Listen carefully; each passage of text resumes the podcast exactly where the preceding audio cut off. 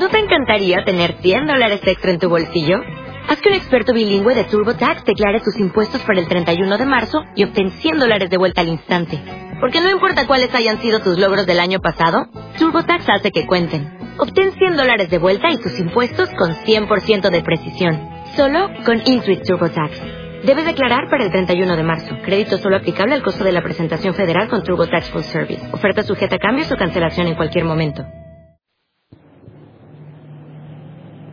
Muy buenos días a todos. Acompáñenme por favor a Juan capítulo 16 versículo 7. Juan 16, 7. Ya sé que no tiene nada que ver con hechos este pasaje, pero lo voy a usar como base para el tema de hoy.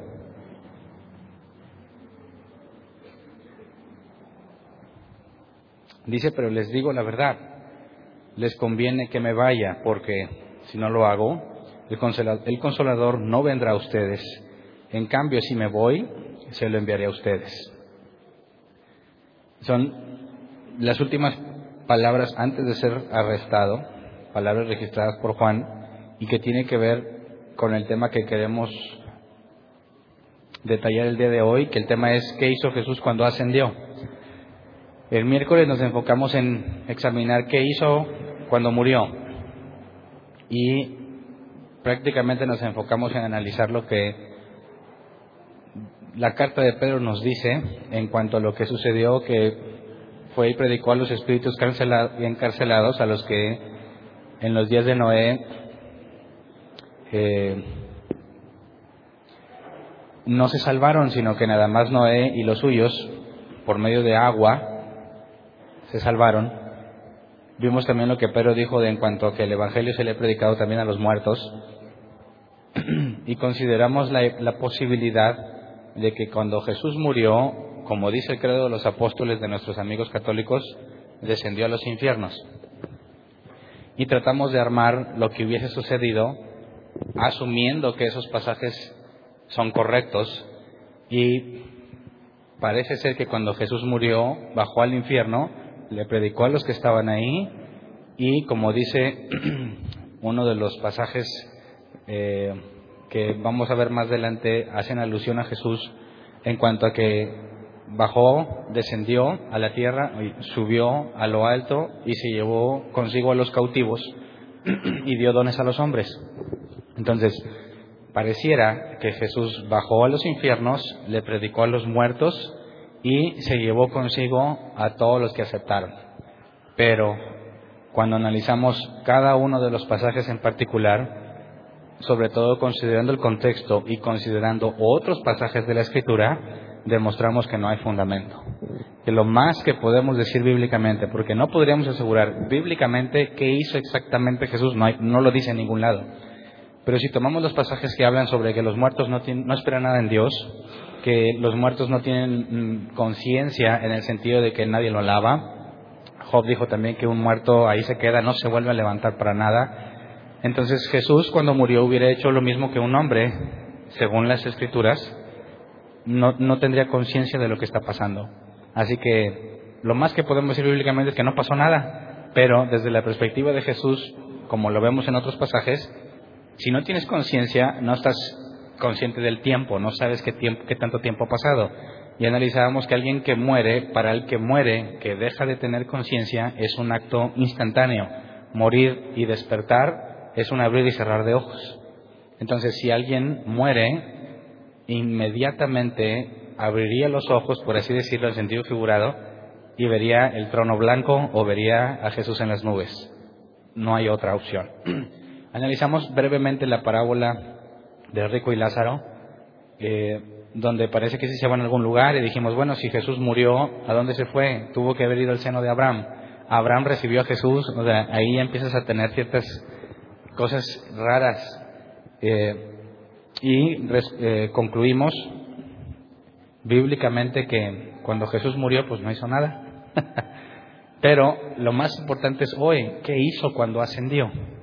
Porque el día de hoy pretendo que aunque es un tema muy profundo, muy, muy, pero muy profundo, que pudiéramos sacar parte 1 y 2 y 3 y 4, porque hay muchísima información en la Biblia, voy a hacer o hice mi mejor esfuerzo por presentarlo en una sola parte, o sea, no irnos a parte 2 y parte 3 porque conforme avancemos, después de que terminemos el libro de los hechos y avancemos, vamos a ver cómo Pablo, Pedro, Juan nos dan tips o nos dan comparaciones de lo que hizo Jesús.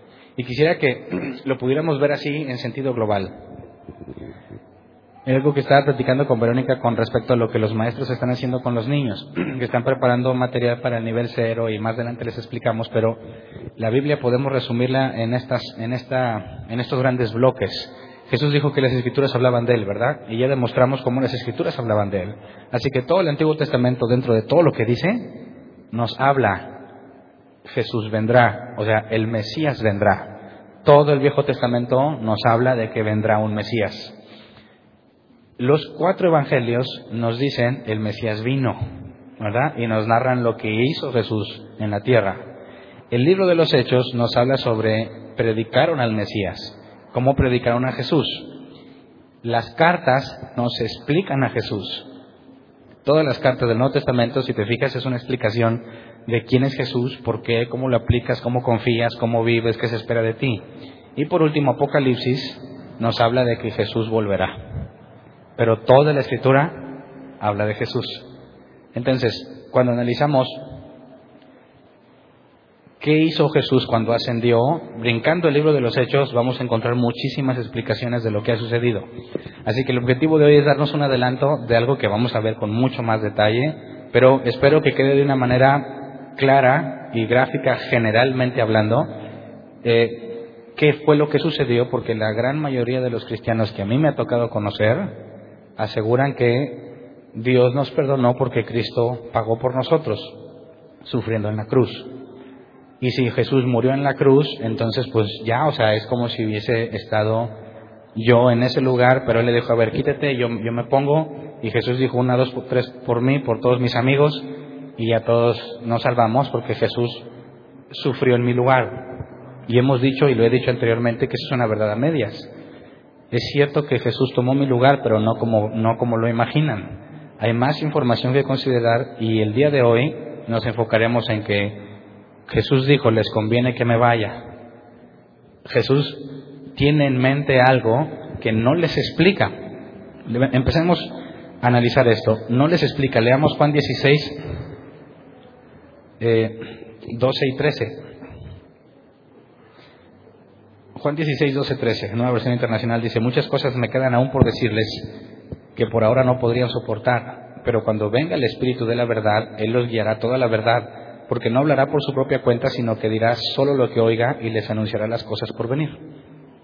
Entonces, cuando lees estos pasajes y vemos que Jesús les dice, les conviene que me vaya, y luego lees esto que dice, hay muchas cosas que les tengo que decirles y explicarles, pero no las van a poder entender. Así que cuando venga el Espíritu Santo, Él les va a enseñar. Sientes nostalgia y alegría al mismo tiempo. Me siento triste y contento. Triste porque yo hubiera preferido que Él me las explicara aquí en este momento, ¿verdad? Que nos explicara con lujo de detalle lo que vemos que los autores de las cartas del Nuevo Testamento, por medio del Espíritu Santo, nos explicaron pero tuvieron que pasar muchos años antes de que quedaran registradas. No fue un conocimiento inmediato. Entonces, lo que el Espíritu Santo ha revelado sobre lo que sucedió y por qué era conveniente que Jesús se fuera, lo vamos a encontrar en las cartas y hoy nos vamos a enfocar en la, en la carta a los Hebreos. No voy a profundizar en la carta a los Hebreos, pero la carta a los Hebreos en tres, cuatro capítulos, aunque toda la carta habla del tema, en tres, cuatro capítulos nos da información suficiente para entender qué fue lo que sucedió y a qué se refería Jesús cuando dijo que les conviene que me vaya.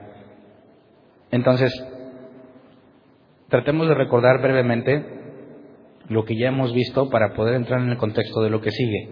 Recordemos una frase que Jesús dijo antes de ascender y que Mateo la registra en Mateo 28, 16 al 20, porque ese es el punto de partida.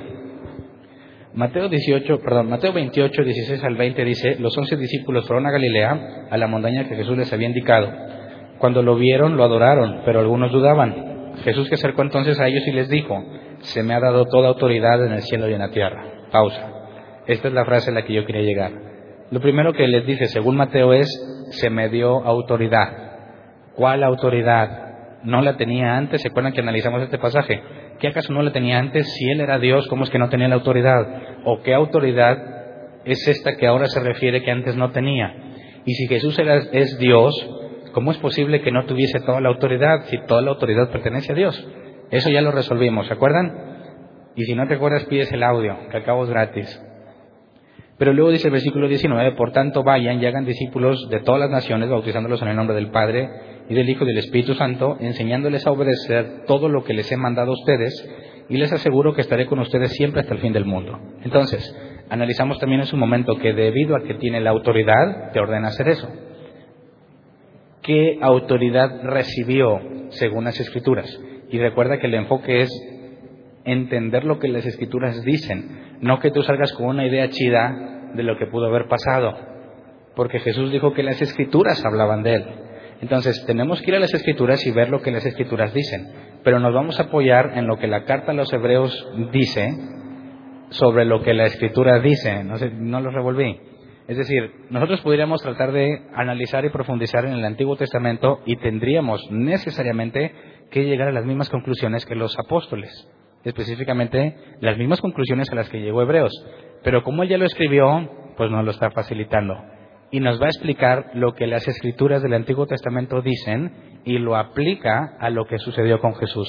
Así que es invaluable leer las cartas cuando te explican lo que las escrituras dicen. Pero dejemos en claro que no es algo nuevo, ¿ok? no es algo que se están inventando o se fumaron para poder explicar lo que sucedió, sino que es una interpretación de lo que ya estaba profetizado.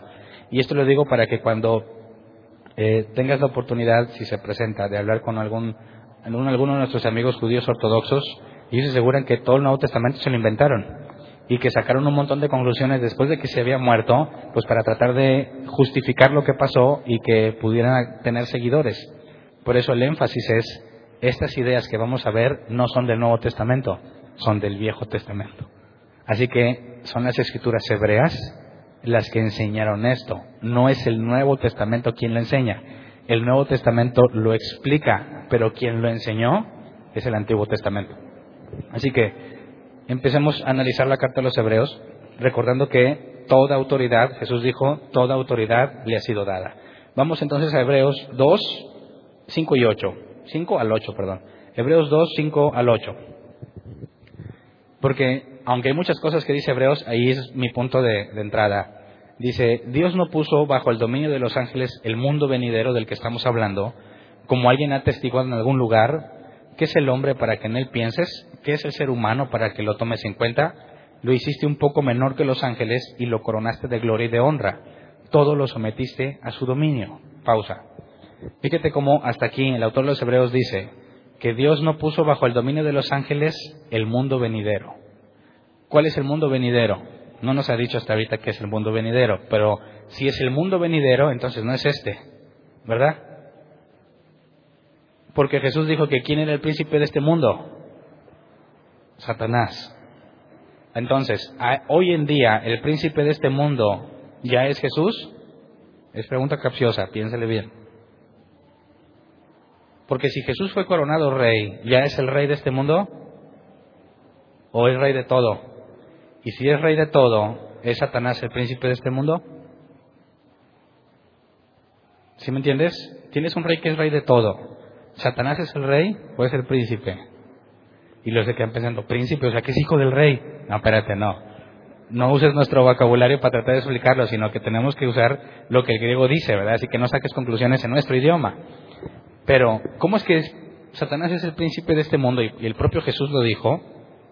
Y luego Pablo nos habla de que el dominio del mundo venidero, o sea que va a haber un cambio de rey o un cambio de gobernador, un cambio de principal, que hoy en día sigue siendo Satanás.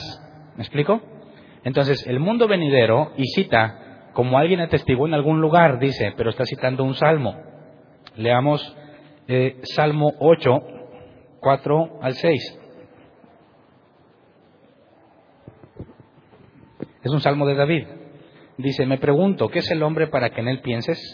¿Qué es el ser humano para que lo tomes en cuenta? Pues lo hiciste poco menos que un Dios, dice la nueva versión internacional, y lo coronaste de gloria y de honra, lo entronizaste sobre la obra de tus manos, todo lo sometiste a su dominio. ¿De quién habla David? Ahora, aquí dice que lo hiciste un poco menor que un Dios, pero no es lo que el original dice. El original dice un poco menor que los ángeles, que es lo que la versión 60 dice. Pero entonces, ¿de quién está hablando David? ¿Está hablando de sí mismo? ¿Está hablando de Adán? Porque dice que lo entronizaste sobre la obra de tus manos, todo lo sometiste a su dominio. Y si tú sigues leyendo, que no lo voy a leer hoy, dice que los animales, las bestias, todo está sujetado al dominio del hombre. Y algunos cuando leen esto se van en su mente a Adán, que les dijo, os doy potestad sobre todo, ¿verdad? Todo ustedes lo administran y pareciera que este pasaje está hablando de que desde el momento de Adán, Dios hizo esto con el hombre, pero el problema es que habla de haberlo coronado de gloria y honra y entronizado sobre la obra de sus manos. Y Adán nunca tuvo ni trono ni corona. Así que ¿de quién está hablando? Ese es el punto del autor de la carta a los hebreos. Nos está diciendo que Jesús recibió dominio y nos empieza a dar las escrituras donde habla sobre aquel que sería coronado y, y recibiría un trono y que es un poco menor que los ángeles porque es un hombre. Así que David nos estaba hablando de un hombre que sería exaltado sobre todo, que es el Mesías. ¿Se acuerdan que ya analizamos todo eso? Regresémonos a Hebreos. Hebreos capítulo, eh, perdón, si es el mismo capítulo que teníamos, Hebreos 2, versículo 8. Todo lo sometiste a su dominio. Y luego dice, si Dios puso bajo él todas las cosas, entonces no hay nada que no le esté sujeto. Ahora bien, es cierto que todavía no vemos que todo le esté sujeto. Entonces, ¿qué significa que todo le esté sujeto? ¿Qué opinas de Satanás? ¿Satanás está sujeto a Jesús? ¿Sí o no? Sí. Entonces, ¿por qué sigue haciendo de las suyas? ¿Por qué? ¿Por qué Satanás sigue engañando a las personas? ¿Por qué sigue trayendo sufrimiento? ¿Por qué sigue habiendo tanta maldad en el mundo si Jesús ya recibió toda autoridad. Ahora, si Jesús recibió toda autoridad y todo está sujeto a él, incluyendo Satán, ¿es posible que entre ellos dos estén peleando? ¿Es posible que Satanás sea el único que no está sujeto a Jesús porque se rebeló? No tiene ningún sentido pensar que Satanás es un agente libre cuando la escritura nos dice que todo está sujeto a Cristo. Entonces, todo lo que Satanás hace, lo hace con el permiso de quién? De Jesús. Así que es Jesús quien decide lo que pasa con todo ser humano, ¿sí o no? Pero ¿cómo es que este, un poco menor que los ángeles, está haciendo eso? Si esos son atributos que solo Dios puede hacer. Ahí está el asunto no nada más es un hombre, sino también es Dios. Es Dios con forma de hombre. Entonces, nos empieza a decir el autor de la Carta de los Hebreos que no están seguros quién es el autor, por eso nada más le llamo el autor. Eh, dejan dicho, bueno, David ya había hablado de eso y Dios puso todo bajo el dominio de Jesús. Ahora leamos eh, del 8 al 10, ahí mismo, Hebreos 2 del 8 al 10. Pero el 8 ya lo leímos, leamos el 9. Sin embargo, vemos a Jesús que fue hecho un poco inferior a los ángeles, coronado de gloria y honra por haber padecido la muerte. Así, por la gracia de Dios, la muerte que él sufrió resulta en beneficio de todos. Entonces, dice que fue coronado en gloria y honra, versículo 9, por haber padecido la muerte. Por eso, ¿Qué tiene que ver el hecho de que Jesús haya muerto con que me perdonen los pecados? Para empezar, el perdón de pecados no se obtuvo porque se murió. Aquí nos dice que por cuanto murió, fue coronado. Pero ¿qué tiene que ver que se muriera? Y de aquí empieza a surgir la pregunta que en el próximo tema vamos a contestar. ¿Por qué sufrió? ¿Por qué tenía que sufrir? ¿Por qué sufrió tanto? ¿Por qué Dios no dijo, pues está bien, o sea, pues te vas a morir y con eso? Pero no, sino que se ensañaron con Jesús y eso era parte del plan. ¿Por qué Dios quería que Jesús sufriera tanto? Y aquí nos empieza a dar tips. Vamos a ver mínimo unos tres con lo que vamos a leer hoy. Número uno dice, por haber padecido la muerte, recibió corona de gloria y honra. Debido a lo que le sucedió, Dios lo exaltó hasta lo sumo. Dice versículo, eh, sigue así por la gracia de Dios, la muerte que él sufrió resulta en beneficio de todos. En efecto, a fin de llevar a muchos hijos a la gloria, convenía que Dios, para quien y por medio de quien todo existe, perfeccionara mediante el sufrimiento al autor de la salvación de ellos. Checa entonces que el sufrimiento no es para espiar mi pecado. ¿Verdad que no? ¿Para qué es? ¿Para perfeccionar a quién? A Jesús. El sufrimiento de Jesús era para Jesús, no para expiar mi pecado. Ojo. Por eso yo mencionaba la idea de que algunos piensan, sobre todo nuestros amigos ateos, que tenía tanto coraje Dios que se les quitó con Jesús. Y cuando se le quitó la ira, entonces ya nos perdonó a todos. Porque así pareciera si dices que Jesús tomó mi lugar y lo golpearon y lo golpearon y lo golpearon hasta que la ira de Dios se quitó, o sea, hasta que se desahogó Dios. No. Fíjate cómo el autor de los Hebreos nos dice que el sufrimiento no tiene nada que ver con que me perdonen a mí en cuanto a que sufrió lo suficiente como para que me perdonen, sino que el sufrimiento tiene que ver con Jesús. Ahora, eso que tiene que ver con Jesús resulta en nuestro beneficio, pero no el sufrimiento en sí. ¿Me explico? Entonces, ¿para qué sufrió? No lo vamos a resolver hoy, lo resolvemos el próximo tema. Pero de entrada nos dice, mediante el sufrimiento fue perfeccionado y Él es el autor de nuestra salvación, así que faltan cosas. Si tú simplemente supieras la historia de que Jesús sufrió mucho y murió, resucitó y ya todos estamos perdonados, está incompleto esa, esa forma de entender lo que hizo Jesús es incompleta y por, consecuente, por consecuencia falsa.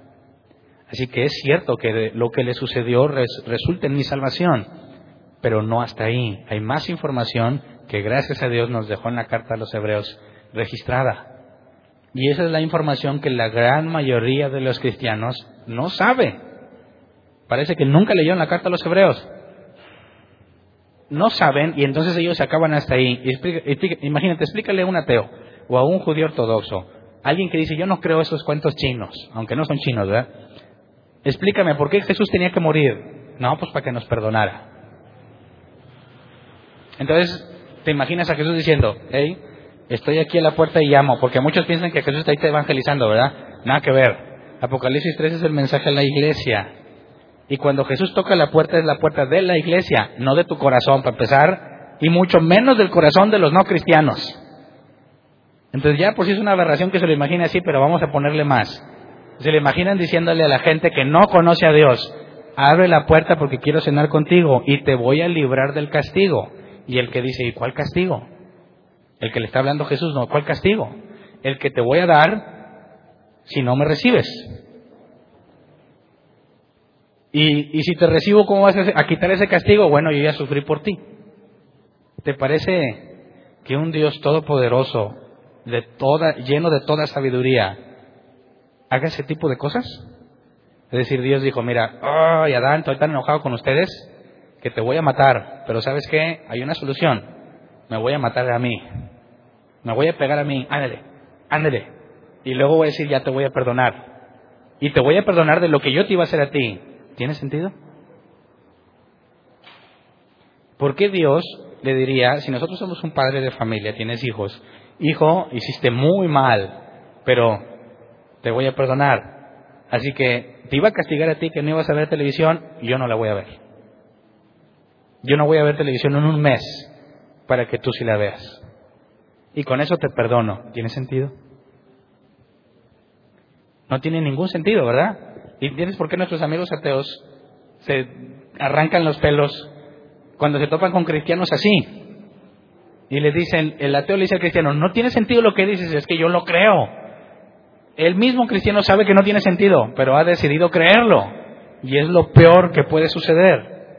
Así que hasta, fíjate, apenas vamos empezando y ya queda desacreditada la idea de que simplemente Jesús se puso ahí para recibir todo el castigo y que Dios ya te perdone. Es un absurdo. Absurdo completamente. Así que el sufrimiento tiene que ver con Jesús y lo que se iba a obtener debido a que Jesús sufriera. Sigamos leyendo. Versículo 11 al 18. Tanto el que santifica como los que son santificados tienen un mismo origen, por lo cual Jesús no se avergüenza de llamarlos hermanos. Cuando dice, proclamaré tu nombre a mis hermanos, en medio de la congregación te alabaré. Está citando otro salmo, ¿verdad? En otra parte dice, yo confiaré en él. Y añade, aquí me tienen con los hijos que Dios me ha dado. Versículo 14, por tanto, ya que ellos son de carne y hueso, Él también compartió esa naturaleza humana para anular mediante la muerte al que tiene el dominio de la muerte, es decir, al diablo, y librar a todos los que por temor a la muerte estaban sometidos a esclavitud durante toda la vida. Pausa. ¿Qué está diciendo aquí el, autor? Bueno, que el salmista decía, proclamaré tu nombre a mis hermanos, aunque no es él quien está hablando, sino que está hablando del Mesías. Entonces, ¿cómo es que el Mesías le llama hermanos a otros que se congregan ahí? Y dice, eh, añade, dice, aquí me tienen con los hijos que Dios me ha dado. Ahora, eso con, eh, armoniza o coincide con lo que Jesús dijo. El que viene a mí no lo echo fuera. Y nadie puede venir a mí si no lo trae el Padre. Entonces, se está diciendo que Dios daría al Mesías a quienes serán llamados sus hermanos. Y si van a ser llamados sus hermanos es porque son igualmente hombres. Pero hay otro pasaje en la escritura que dice que esta carne, cuerpo, carne y sangre no llegarán al cielo. No se puede presentar Jesús tal cual es en la tierra. Carne y sangre no se puede presentar en el cielo. Así que tuvo que pasar algo con Jesús. Pero primero tenía que ser de carne y hueso como nosotros. Entonces, lo que dice el versículo 14. Eh, ya que ellos son de carne y hueso, Él también compartió esa naturaleza humana para anular mediante la muerte al que tiene el dominio de la muerte. O sea que cuando Jesús murió, anuló qué? Anuló la muerte. Pero nos seguimos muriendo. Bueno, yo todavía no, los que ya se murieron, siguen muriendo. ¿Por qué si Jesús ya anuló la muerte, la gente sigue muriendo? Y dice versículo 15, y librar a todos los que por temor a la muerte estaban sometidos a esclavitud durante toda la vida. ¿Esos es toda la humanidad o no? Jesús vino y eliminó la muerte de todos los humanos. Dice, es falso porque se siguen muriendo. Ah, bueno, de los elegidos se siguen muriendo. Entonces, ¿de quién? Hey, acuérdate que nos situaba del mundo venidero. ¿Me explico? Es algo que aún no se ve, es algo que va a suceder. Me, podrás decir, ah, pues sí, así va a decir todo el mundo. Ahorita no, pero va a suceder. Es como si te hago un acto de magia, voy a desaparecer una persona, pero ahorita no. Después. ¿Cuándo? Nadie sabe el día ni la hora. ¿No, no suena como un posible engaño, un truco? Sí, todo eso va a pasar, pero después, en el mundo, tú nomás créelo. Espérame, sigamos leyendo. Versículo 16. Pues ciertamente no vino en auxilio de los ángeles, sino de los descendientes de Abraham. Por eso era preciso que en todo se asemejara a sus hermanos para ser un sumo sacerdote fiel y misericordioso al servicio de Dios, a fin de expiar los pecados del pueblo. Por haber sufrido el mismo la tentación, puede socorrer a los que son tentados. Así que aquí nos está adelantando que Jesús tenía que ser un sumo sacerdote fiel y misericordioso al servicio de Dios. ¿Para qué? A fin de expiar los pecados del pueblo. Entonces, ¿el hecho de que muriera tiene que ver con la expiación del pecado? No. ¿Verdad? Así que no es su muerte la que me limpia así nomás. Se murió y a mí me limpia pecado. No dice, tenía que ser sumo sacerdote para expiar el pecado. ¿Qué tiene que ver eso con su muerte? Porque la muerte y el sufrimiento tenían que ver con Jesús para nuestro beneficio. Pero expiar el pecado no es su muerte en el sentido de que es suficiente, sino que tenía que ser sacerdote. ¿De dónde se sacó eso? Porque ahí sí podía estar acomodándose, ¿verdad? Tratando de encontrar una explicación lógica de un mundo venidero del cual nadie sabe el día ni la hora, y dices, ah, aquí ya no le creo, o sea, se me hace sospechoso porque no me está dando más información. ¿De dónde sacó la idea de que tenía que ser sumo sacerdote? Vamos a Hebreos 5, del 1 al 4. nos explica, Hebreos 5 del 1 al 4, nos va a explicar primero para qué sirve un sumo sacerdote. Porque si el sumo sacerdote expía el pecado y Jesús tenía que ser un sumo sacerdote después de morir, ¿para qué nos sirve un sumo sacerdote? Y eso ya lo vimos cuando estudiamos Levítico y cuando estudiamos la ley. Pero yo sé que muchos no, bueno, aunque estuvieran aquí ni se acuerdan de eso, ¿verdad? Entonces, gracias a Dios, la carta de los Hebreos nos da un resumen.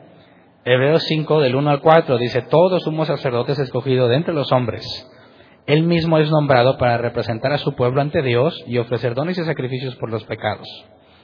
Puede tratar con paciencia a los ignorantes y extraviados, ya que él mismo está sujeto a las debilidades humanas. Por tal razón, se ve obligado a ofrecer sacrificios por sus propios pecados, como también por los del pueblo. Nadie ocupa ese cargo por iniciativa propia, más bien lo ocupa el que es llamado por Dios, como sucedió con Aarón. O sea, un sumo sacerdote, ¿para qué te sirve? Aquí dice, representa a su pueblo entre Dios, ofrece dones y sacrificios por los pecados. Cuando Dios escoge a Aarón y a sus hijos para ser sumo sacerdote, ¿qué es lo que tiene en mente Dios? Que Él, el hombre con mayor responsabilidad en todo el mundo, por cuanto es el que se presenta una sola vez al año ante Dios, ¿dónde estaba Dios? En el arca, ¿Cómo es posible que un Dios que está en todos lados esté ahí? Ya lo analizamos, ¿verdad? En los temas de comprender en las Escrituras. Entonces se acercaba y veía a Dios mismo una vez al año. ¿Y obtenía qué? ¿Para qué entraba? ¿Para platicar? No, para obtener perdón.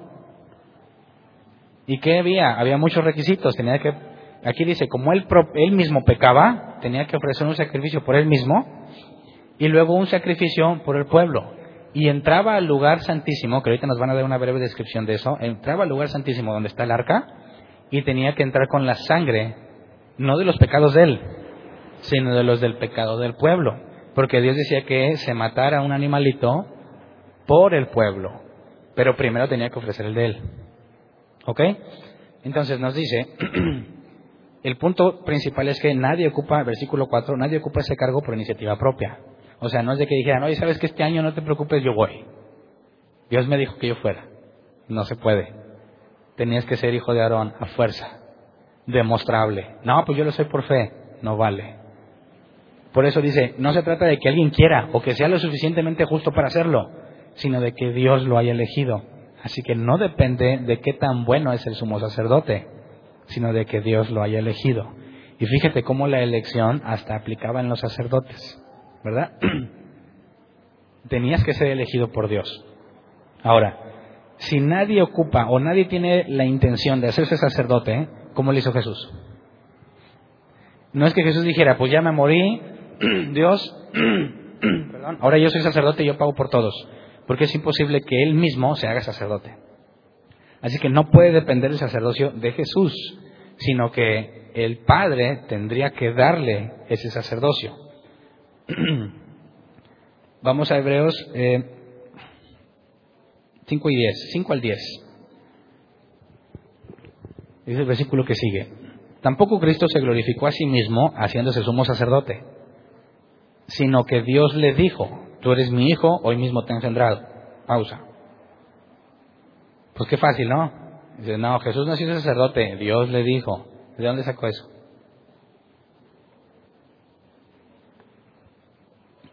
podríamos pensar como nuestros amigos mormones, que se le aparece a su profeta principal un ángel, ¿no? Y le dice, eh, este libro es más importante que la Biblia. Y él les he dicho que a pesar de que la Biblia dice que si un ángel viene con un evangelio distinto, no lo creas. Pero a ese ángel sí. ¿Y cómo sabemos? Porque Dios dijo, pues sí, gánale. ¿Qué tal si yo vengo y a decirte, ¿sabes qué? Dios me dijo que me entregues tu camioneta. ¿Qué traigo yo con las camionetas? Estoy traumado con las camionetas. Otra cosa. ¿Qué otra cosa? Una casa. Dios me dijo que me entregues tu casa. Ay, ¿cómo sé yo? Dios me dijo. Pero no hubo testigos. No, se apareció un ángel y me dijo, Hernán, Dios dijo que le dijeras a aquel que te diera la casa. Así que, ¿me crees? Pruébame que es falso. ¿Cómo, me compruebas que, que, es mentira? Pues ahí está el asunto. Digo, ¿qué? Joseph Smith, quien tuvo la revelación, si no me equivoco, ¿quién podría demostrarle que está mal? Nadie. Así que si un día vengo y digo que Dios me dijo, y no hay nada de eso en las escrituras, corre por tu vida. Porque no me vas a poder demostrar que estoy mal. Y si yo me aferro a esa idea, hasta puedo empezar mi propia secta de los hernanitas. Todo el que me crea va a ser un hernanita de corazón. Por eso es que es imposible que las revelaciones que alguien tenga no vengan en la escritura. ¿Eh? Porque si no vienen en la escritura no son de Dios. ¿Cómo sé que no es de Dios? Porque la escritura no es de interpretación privada. Así que si lo que tú dices que Dios te dijo no lo puedo analizar con detalle, eres un mentiroso. Pero ¿qué onda aquí? Está diciendo el autor. Pero eh, Jesús no se podía ser sumo sacerdote. Dios le dijo. Ay, ¿cómo sabes que Dios le dijo? Bueno, porque así estaba profetizado. Vamos a Salmos 7, Salmo 2, de 7 al 10. Así que el autor de los Hebreos no está tratando de, armar las cosas para que le creas. Ya estaba dicho, Salmo 2, 7 al 10. Tú eres mi hijo, me ha dicho, hoy mismo te he engendrado. Pídeme y como herencia te entregaré las naciones. Tuyos serán los confines de la tierra. Las gobernarás con puño de hierro, las harás pedazos como vasijas de barro. Ustedes los reyes sean prudentes, déjese enseñar, gobernantes de la tierra. Si esto lo escribió David, ¿se cumplió en David? No. Entonces no está hablando David de sí mismo, sino de otro que el propio Dios le dice, tú eres mi hijo. Primero, tú eres mi hijo, yo te engendré hoy. Así que este que va a recibir como herencia todas las naciones, que fue lo que Jesús dijo, toda autoridad me es dada. Así que primero tendría que ser, según la profecía, llamado hijo de Dios por Dios mismo, ¿verdad? Vamos por partes. Entonces, Jesús dice, toda autoridad me es dada. El Salmo hablaba de que se le dará toda autoridad a alguien sobre las naciones y que ese sería llamado hijo de Dios. Luego vamos al Salmo 110. Todo el Salmo 110, el cabo está cortito. Salmo 110 dice, así dijo el Señor a mi Señor. Esto es otro salmo de David. Siéntate a mi diestra hasta que ponga a tus enemigos por estrado de tus pies. Que el Señor extienda desde Sion el poder de tu cetro. Domina tú en medio de tus enemigos. Tus tropas estarán dispuestas el día de la batalla, ordenadas en santa majestad. De las entrañas de la aurora recibirás el rocío de tu juventud. El Señor ha jurado y no cambiará de parecer. Tú eres sacerdote para siempre según el orden de Melquisedec. Pausa. ¿Quién fue el que lo dijo? ¿El autor de los Hebreos para acomodarse? No. Así se habla de aquel que será el Mesías, el Hijo de Dios que dominará las naciones. Dice el versículo 5, el Señor está a tu mano derecha, aplastará a los reyes en el día de su ira, juzgará las naciones y amontonará cadáveres, aplastará cabezas en toda la tierra, beberá de un arroyo junto al camino y por tanto cobrará nuevas fuerzas. Así que este salmo no es el propio David, quienes está aplicándolo, porque dice, le dijo el Señor a mi Señor. Y aparte este ya no lo analizamos a profundidad, ¿se acuerdan? Entonces, aquí se dice que este que habría de reinar, llamado Hijo de Dios, según el Salmo 2, Dios juraría que sería sacerdote según el orden de Melquisedec. Así que el autor de la carta de los Hebreos nos dice que cuando Jesús dijo, toda mi autoridad me es dada, entonces, ¿qué tuvo que haber pasado con él? Eso implica que cuando sube tiene que ver algo con el sacerdocio. Porque solamente por medio del sacerdocio se puede expiar el pecado de sus hermanos. Entonces, ¿es el pecado de todo el mundo? No, de, sus hermanos. Por eso Jesús dijo, la voluntad de mi Padre es que de los que Él me da, no pierda yo ninguno. No es para todo el mundo. Por eso hay predicadores, y estoy de acuerdo con ellos, creo que uno de ellos es Paul Washer, que dice, cuando tú pones una calcomanía que dice, sonrío, Cristo, sonríe, Cristo te ama, estás diciendo una gran mentira. ¿Sí entiendes por qué? Porque ¿a quiénes ama? ¿A todos? ¿A todo el que lo lea? No. ¿A quiénes? A los que el Padre le ha dado. Entonces cuando tú pones, sonríe, Cristo te ama, y todos lo leen, dices, sí, Cristo me ama, los estás engañando. Porque hay otros que dicen, bueno, es que Dios, Dios no aborrece al pecador, aborrece el pecado. ¿Verdad? Y sabes que también eso es falso. Porque la Biblia no dice que aborrezca el pecado, dice aborrece a los pecadores. Así que si tú quieres poner un stick bíblico, tendrías que poner sonríe. Lo más probable es que Jesús te aborrece. ¿Verdad? Si queremos verlo bíblicos. Ahora, ¿qué provoca ese mensaje en la gente que lo lea? ¿Tu carro seguiría con todas las llantas y todo? Bueno, por eso mataron a Jesús. ¿Mm? Entonces, regresémonos a Hebreos, Hebreos 5, versículo 6. Bueno, desde el versículo 5. Fíjate, tampoco Cristo se glorificó a sí mismo haciéndose sumo sacerdote, sino que Dios le dijo, tú eres mi hijo, hoy mismo te he engendrado. Y eso es una profecía del Mesías, ¿verdad? Y en otro pasaje dice, tú eres sacerdote para siempre según el orden de Melquisedec, que es otra profecía. Así que no lo está inventando, está por medio de las escrituras entendiendo qué es lo que pasó con Cristo una vez que se fue. No es un nuevo relato, es algo que estaba profetizado cientos de años antes y que si Jesús cumplía con los requisitos del Mesías, esto tendría que suceder también. Versículo 7. En los días de su vida mortal, Jesús ofreció oraciones y súplicas con fuerte clamor y lágrimas al que podía salvarlo de la muerte, y fue escuchado por su reverente sumisión. ¿Cuándo hizo eso Jesús? Hay un registro muy particular justo antes de que fuera arrestado, ¿verdad? Versículo 8. Aunque era hijo, mediante el sufrimiento aprendió a obedecer. Otro tip de por qué sufrió Jesús. ¿Para qué? Para que aprendiera a obedecer. Ah, otra vez, ¿el, ¿su sufrimiento tiene relación con que me perdone mi pecado? No. Otra referencia que el sufrimiento era para Jesús. ¿Pero por qué? Eso es lo que vamos a ver en el otro tema. Pero hasta, hasta aquí nos dice que aprendió a obedecer mediante el sufrimiento versículo 9, y consumada su perfección, llegó a ser autor de salvación eterna para todos los que le obedecen. Fíjate, hasta que se perfeccionó, ¿qué? Se consumó, perdón, hasta que se consumó su perfección, entonces llegó a ser autor de salvación eterna. ¿Qué estaba pasando durante la cruz? En todo el Calvario, todo ese sufrimiento hasta que entregó el Espíritu. ¿Por qué hasta ese punto entregó el Espíritu? hasta que se consumó todo lo que él tenía que cumplir. Por eso dijo, hecho está, consumado es. En él, para recibir autoridad y sacerdocio, según el orden de Melquisedec. Pero ¿qué significa eso y por qué nos beneficia? Fíjate, dice el versículo 9, y consumará su perfección, llegó a ser autor de salvación eterna para todos los que le obedecen y Dios lo nombró sumo sacerdote según el orden de Melquisedec. O sea, que Dios decidió nombrarlo hasta que Jesús había sido perfeccionado en todo. Así que hay una clave.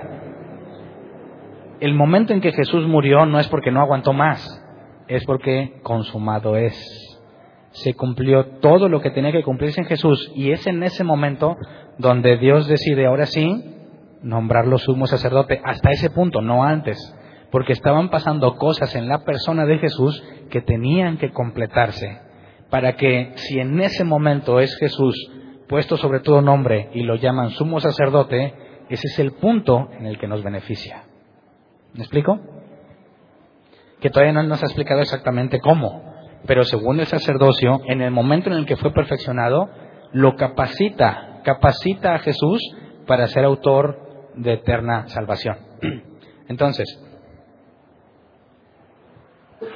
Vayamos ahora a Hebreos capítulo 7, del 11 al 19. Ya vimos que tenía que ser sumo sacerdote, ¿verdad? Por las profecías del Mesías. Y que un sumo sacerdote está en beneficio del pueblo para ofrecer ofrendas y sacrificios por los pecados del pueblo. Entonces, el sumo sacerdocio que recibió Jesús, ¿para qué? Leamos Hebreos 7, 11 al 19.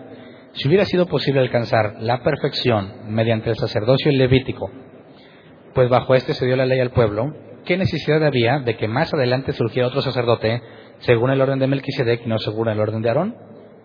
Pausa. ¿Se acuerdan que ya había sacerdotes, verdad? Todos los descendientes de Aarón. ¿Quién era el sumo sacerdote en el tiempo de Jesús? Caifás. Así que Caifás, ¿cuál era la tarea de Caifás? presentarse ante Dios, ofrecerle ofrendas y lograr la expiación del pecado del pueblo, ¿verdad? Para eso él tenía que estar sin mancha. Pero como es un ser humano normal, no se puede. Así que justo antes de entrar al lugar santísimo, tenía que ofrecer sacrificio por sus pecados. Así que entra fresquecito, ¿verdad? Recién bañadito, por así decirlo. Bueno, dice ahora, bueno, no es que Jesús es sumo sacerdote. ¿Para qué si ya teníamos a Caifás? ¿Para qué necesitas otro? Si ya ha habido toda una línea de sumos sacerdotes. Dice versículo 12. Porque cuando cambia el sacerdocio, también tiene que cambiarse la ley. En efecto, Jesús, de quien se dicen estas cosas, era de otra tribu, de la cual nadie se ha dedicado a servir al altar. Es evidente que nuestro Señor procedía de la tribu de Judá, respecto a la cual nada dijo Moisés con relación al sacerdocio. Y lo que hemos dicho resulta más evidente si, a semejanza de Melquisedec, surge otro sacerdote que ha llegado a serlo, no conforme a un requisito legal respecto al linaje humano, sino conforme al poder de una vida indestructible. Pausa. Entonces nos está diciendo que si hay un sacerdocio distinto, porque el que juró dijo sacerdote según Melquisedec, y ya existía el sacerdocio de Aarón cuando lo juró, ¿verdad? Cuando David escribe lo que recibió por revelación, por así decirlo, Dios dijo, juro no cambiaré de parecer, será sacerdote según Melquisedec. ¿Qué habrá sentido los de Aarón? ¿Cómo? Y luego, ¿esto para qué sirve? ¿Para qué están los sacerdotes hijos de Aarón si Dios dice voy a ser un sacerdote de otra cosa? ¿Qué significa eso? ¿Por qué Dios les da la ley y luego les dice, eh, no, voy a ser otro sacerdote? No tiene nada que ver con eso. ¿Cómo te sentirías tú? Que todos los días, es más, en Shabbat, estás cumpliendo con toda la bola de requisitos que hay. Y luego viene David. Esto es lo que me dio el Señor. ¿Qué dijo? Que el Mesías será un sacerdote de algo que ustedes no tienen nada que ver. ¿Cómo? ¿No se supone que por medio de la ley nos salvamos? ¿Por qué Dios dice sacerdote según Melquisedec, no según la ley de Moisés? ¿Por qué Dios dice eso? No, ya no lo voy a usar. Lo que yo voy a hacer no tiene nada que ver con lo que Moisés dijo. ¿Por qué cambia? ¿Por qué dice aquí? No tiene nada que ver con relación al sacerdocio de Moisés, que dejó encomendado a Aarón. Dice, versículo 17, pues de él se da testimonio, tú eres sacerdote para siempre según el orden de Melquisedec. Por una parte, la ley interior queda anulada por ser inútil e ineficaz, ya que no perfeccionó nada, y por la otra se introduce una esperanza mejor mediante la cual nos acercamos a Dios. O sea que nos está diciendo el autor de la carta de los Hebreos que la ley de Moisés va a desaparecer. Pero la Biblia dice que la ley es eterna. ¿Verdad? ¿Cómo va a desaparecer si es eterna? Ahí es donde nuestros amigos ortodoxos y otro que lo lea va a decir, no, pues, ¿cómo, ¿de dónde sacas que va a cambiarla si la Biblia dice que la ley de Dios es eterna? Y parece otro piquete de ojos, pero no, no es piquete de ojos. Sigamos leyendo, Hebreos 8, 6 al 13, porque aquí nos explica. Hebreos 8, 6 al 13. Pero el servicio sacerdotal que Jesús ha recibido es superior al de ellos, así como el pacto del cual es mediador es superior al antiguo, puesto que se basa en mejores promesas. O sea que si un judío ortodoxo estuviera leyendo eso, no, no aguantaría el coraje. Porque les está diciendo que su máxima, la ley que tienen sobre todo, dice, bueno, Jesús tiene una mejor. Y su máximo sumo sacerdote, él dice, bueno, Jesús es mejor. Bueno, ¿cómo te atreves a decir semejantes cosas? Versículo 7, efectivamente, si ese primer pacto hubiera sido perfecto, no había lugar para un segundo pacto. Pero Dios, reprochándole sus defectos, dijo, vienen días, dice el Señor, en el que haré un nuevo pacto en la casa de Israel y con la casa de Judá. No será un pacto como el que hice con sus antepasados, el día en que los tomé de la mano y los saqué de Egipto, ya que ellos no permanecieron fieles a mi pacto y yo los abandoné, dice el Señor. Pausa. ¿Por qué un pacto distinto? Dice, porque ellos no lo cumplieron. Ah, ¿se acuerdan cuál era la condición para entrar a la ley? Si tú la cumples, vivirás y si no, no. ¿O era un pacto eterno? Eh, eh. La ley es eterna, sí, como la condición para aplicarla. Si la guardas, vives y si no, no. Así que todo el que diga, no, es que la ley es eterna, se está condenando a sí mismo, porque no es capaz de guardarla siempre. Puede llegar un momento en la vida en que estás dormido, no estás haciendo nada, tu ropa no está mezclada, no es día de reposo, no estás trabajando, no estás haciendo nada, y dices, en este momento estoy cumpliendo toda la ley porque casi no estoy consciente. Pero te levantas y empiezas a hacer cosas y empiezas a quebrantarla. ¿Verdad? Entonces, quien diga, no, es que yo quiero que esa ley quede para siempre, se está destruyendo a sí mismo, que es incapaz de guardarla como se demanda. Así que nos cita el autor de los Hebreos algo que se dijo en el Viejo Testamento, algo que Dios dijo. Vamos a Jeremías 31, 31 y 34.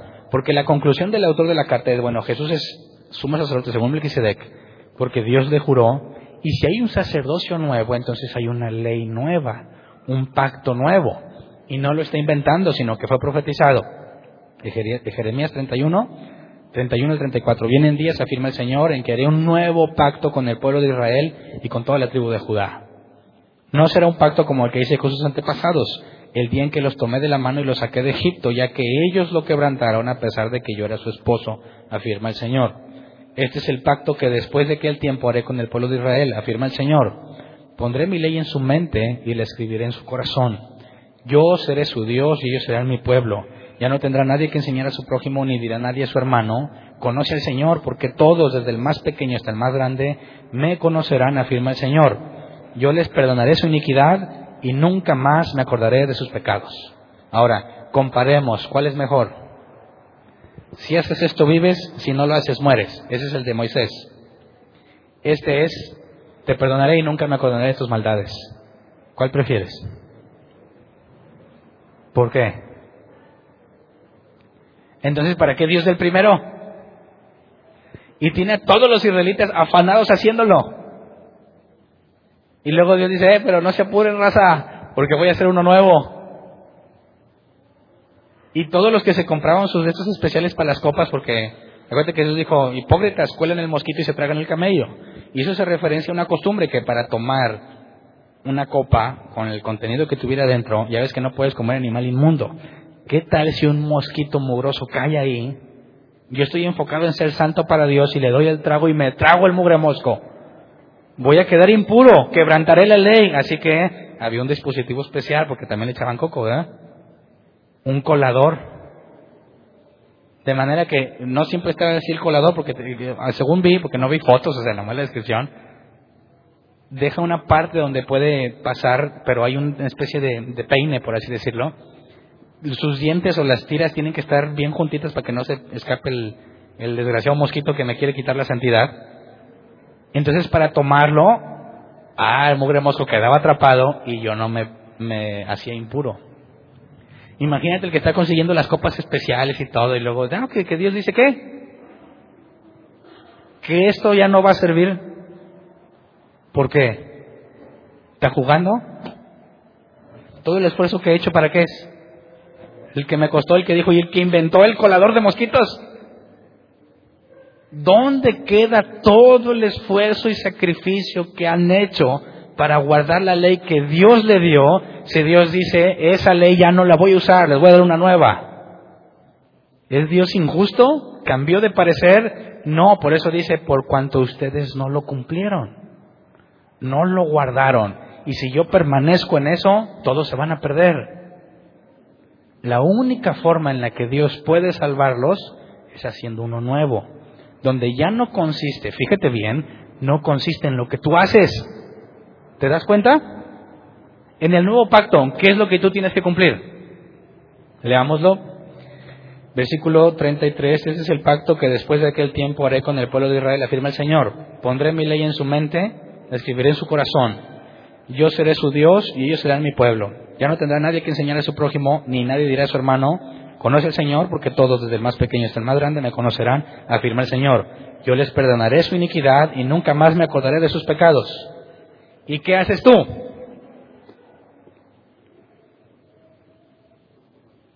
Diría el judío, ah, bien chido. ¿Y cuál es mi parte? ¿Nada? ¿Cómo nada? O sea que cualquiera se puede salvar. cualquiera rasga sus vestiduras. No es cierto, la promesa es a la descendencia de Abraham. ¿Verdad? Y ellos se sentían segurísimos porque venían de Abraham. ¿Cómo es que yo, Hernán Valdés, gentil, que no tengo nada que ver con Abraham, digo que esto aplica para mí? Más, ahí se arrancan los pelos el judío, ¿verdad? Tú no tienes nada que ver, es más, ni siquiera le deberías estar leyendo porque no es para ti. Entonces imagínate el autor de la carta a los hebreos diciéndonos, todo eso que los judíos aman con todo su corazón y piensan que por ahí van a vivir, Dios no lo va a usar por cuanto es inútil. ¿Por qué es inútil? Porque no perfecciona a nadie. ¿Cómo que no los perfecciona? Porque siguen pecando.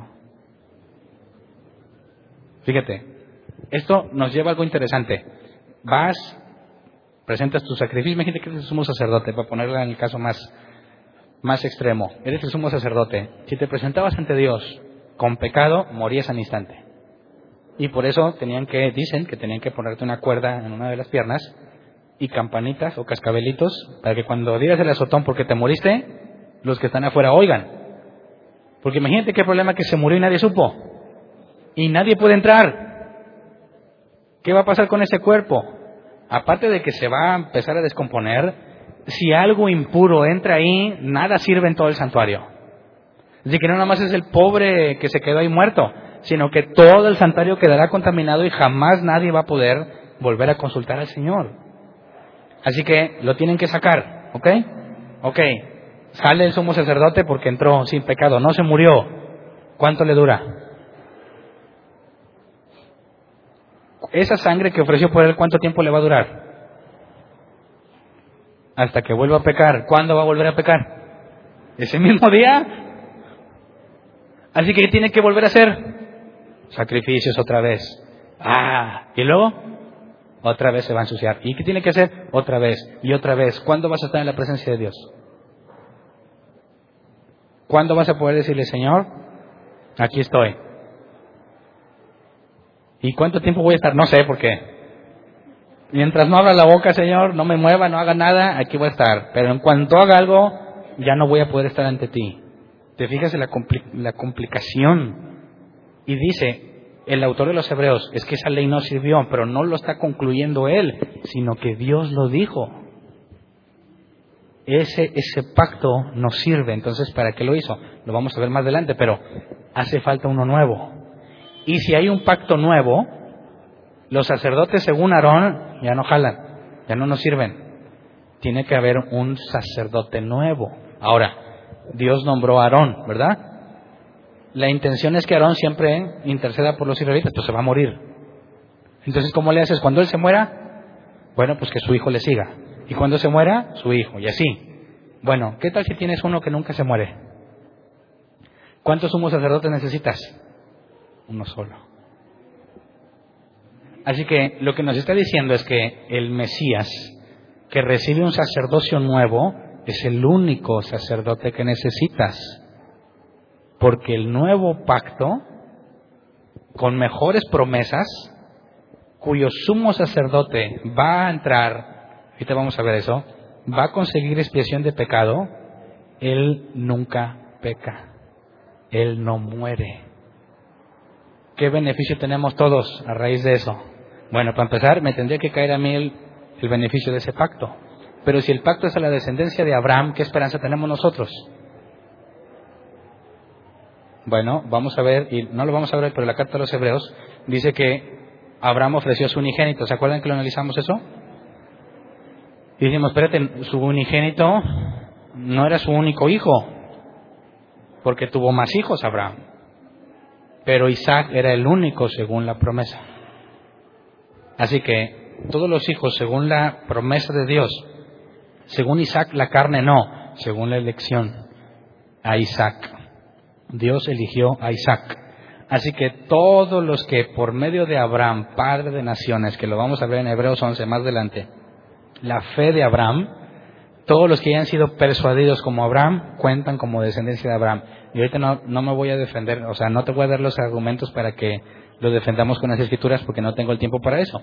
Pero más adelante vamos a ver que nosotros tenemos derecho a este pacto si es que Dios nos da fe. Por eso Jesús dijo, el que Dios me da no lo echo fuera.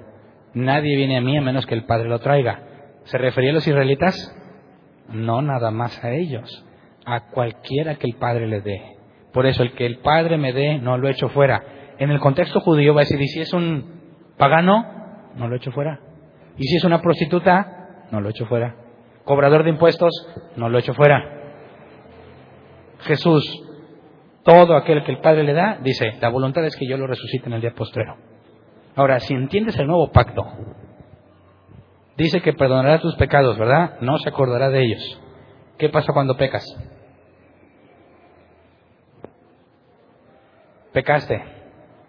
Dios dice, ¿cuántas veces, Hernán? ¿Cuántas veces has venido con ese mismo pecado? ¿Cuántas? ¿Hasta cuándo tendré que soportarte? ¿Te diría eso? ¿Cuál es el pacto? No me acordaré de tus pecados. ¿Qué significa eso? ¿Que puedes pecar a gusto? No. Porque si realmente naciste de nuevo, no puedes pecar a gusto aunque quieras. ¿Verdad?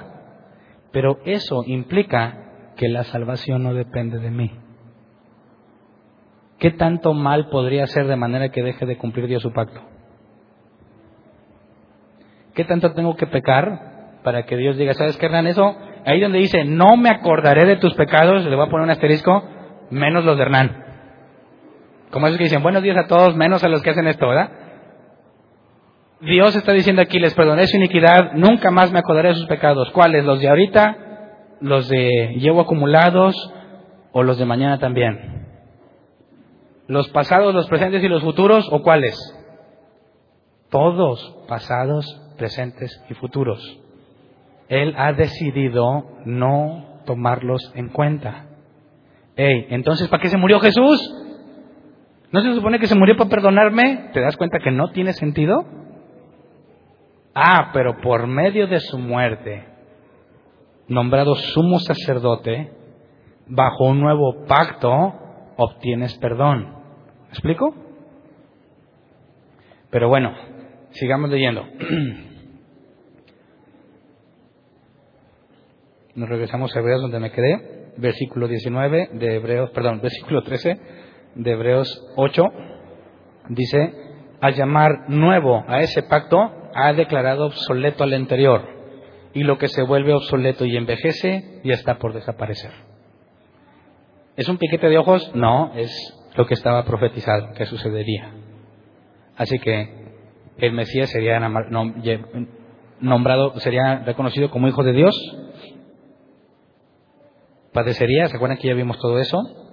Moriría, resucitaría, recibiría toda autoridad, sería sumo sacerdote según Melquisedec, y todavía falta que dice, siéntate a mi diestra hasta que ponga a tus enemigos por estrado de tus pies. O sea que no va a estar ahí siempre. Hasta que ponga. Hay un periodo de tiempo que Él va a tener que estar sentado ahí. Eso implica que hasta que se cumpla, entonces va a venir. La segunda venida de Cristo no es tampoco una invención, es la consecuencia de lo que se profetizó. Pero entonces, si ya entendemos lo del sacerdocio, como el nuevo pacto, si Jesús es sacerdote de un nuevo pacto, Jesús a quien interceda por ellos es porque está en el nuevo pacto. ¿Me explico? El, sacerdote de eh, Aarón, por ejemplo, entraba y no pedía perdón por los cananitas. No, eso los cananitas no tenían nada que ver. Pedía perdón solamente por los que eran sus hermanos. Ojo, ¿quién hermanos de Aarón? Los israelitas, según la carne. ¿Por qué los cananitas no se beneficiaban de eso? No contaban como familia de Aarón no son el mismo pueblo. ¿Qué nos dice de Jesús? Que Jesús va a traer perdón de pecado a quién? A sus hermanos. ¿Quiénes son sus hermanos? Habla de una familia, un género que Dios ha escogido. Y Dios, o sea, Jesús va a interceder por solamente esos, no para todo el mundo. Entonces, ¿Qué relación tienes tú con Jesús? ¿Qué eres de Él? Ah, pues yo creo que fue un sabio maestro. Bueno, para ti no aplica. No, yo creo que fue un líder inspirador. Es más, sospecho que no se murió. A mí se me hace que todo fue un complot. Bueno, para ti no aplica. Solo aplicará para que diga, yo soy hijo de Dios. Porque por consecuencia, si Jesús también es hijo de Dios y yo soy hijo de Dios, ¿qué somos? Hermanos. ¿Me explico? Entonces, si nos llamamos hijos de Dios, hermanos de Cristo, y Cristo es el sumo sacerdote, y entra para ofrecer sacrificios, ¿quiénes se benefician? Sus hermanos. Así que nosotros, si somos hijos de Dios, tenemos derecho al nuevo pacto y a beneficiarnos por lo que Jesús hizo. Ahora vamos a Hebreos 9, para empezar a cerrar con lo que sucedió justo cuando se fue, porque hemos visto todo lo que tenía que pasar, pero no exactamente cuándo pasó. Hebreos 9 del 1 al 10 dice, ahora bien, fíjate, nos va a explicar primero, el primer pacto tenía sus normas para el culto y un santuario terrenal. En efecto, se habilitó un tabernáculo de tal modo que en su primera parte, llamada el lugar santo, estaban el candelabro, la mesa y los panes consagrados. Tras la segunda cortina estaba la parte llamada el lugar santísimo, el cual tenía un altar de oro para el incienso y el arca del pacto, toda recubierta de oro. Dentro del arca había una urna de oro que contenía el maná, la vara de Aarón que había retoñado y las tablas del pacto. Encima del arca estaban los querubines de la gloria que cubrían con su sombra el lugar de la expiación, pero ahora no se puede hablar de eso en detalle. Así dispuestas todas estas cosas, los sacerdotes entran continuamente en la primera parte del tabernáculo para celebrar el culto. Esos son todos, no nada más el sumo sacerdote, todos. Pero en la segunda parte entra únicamente el sumo sacerdote y solo una vez al año, provisto siempre de sangre que ofrece por sí mismo y por los pecados de ignorancia cometidos por el pueblo. Pausa. Esto es muy cierto. No todo pecado se perdonaba ahí. Solo los que habías cometido por error, por ignorancia. Por eso, el que mataba a alguien, no decían, espérate, déjame entro y hago un sacrificio por ti. No, es mátalo. ¿Me explico? Así que cuando dicen, no, pues es que la sangre nos limpia todo pecado. No es cierto. Porque según la ley de Moisés, si tú matabas a alguien, no había perdón para ti. Ah, pero si había sido por accidente, o sea, un pecado involuntario, por ignorancia, ahí sí te ibas a una ciudad de refugio y esperabas a que el sumo sacerdote muriera. Y nunca te has pensado, ¿y por qué pobre tenía que morirse para que el otro saliera? ¿Qué tiene que ver que se muera el sumo sacerdote con la liberación de los que mataron accidentalmente? Ah, es que el sumo sacerdote Aarón, ahorita lo vamos a ver y nos lo va a decir, es un ejemplo de lo que iba a suceder. ¿Qué tiene que ver la muerte del sumo sacerdote? Ah, eh, ahorita vamos, pero fíjate. Entonces nos está diciendo, tienes el lugar santo, el lugar santísimo. Al lugar santo los sacerdotes entran, no cualquiera. ¿eh? Si tú no eres sacerdote y entras, te mataban. Al lugar santísimo no eras sacerdote, no eras sumo sacerdote. ¿Quién te mataba? Dios. Entonces, dice, versículo 6.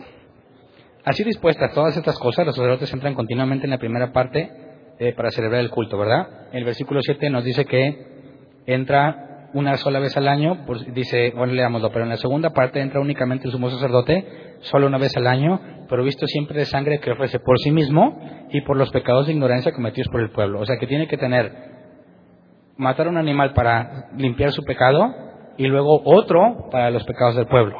Versículo 8. Con eso, el Espíritu Santo da a entender que mientras siga en pie el primer tabernáculo, aún no se habrá revelado el camino que conduce al lugar santísimo.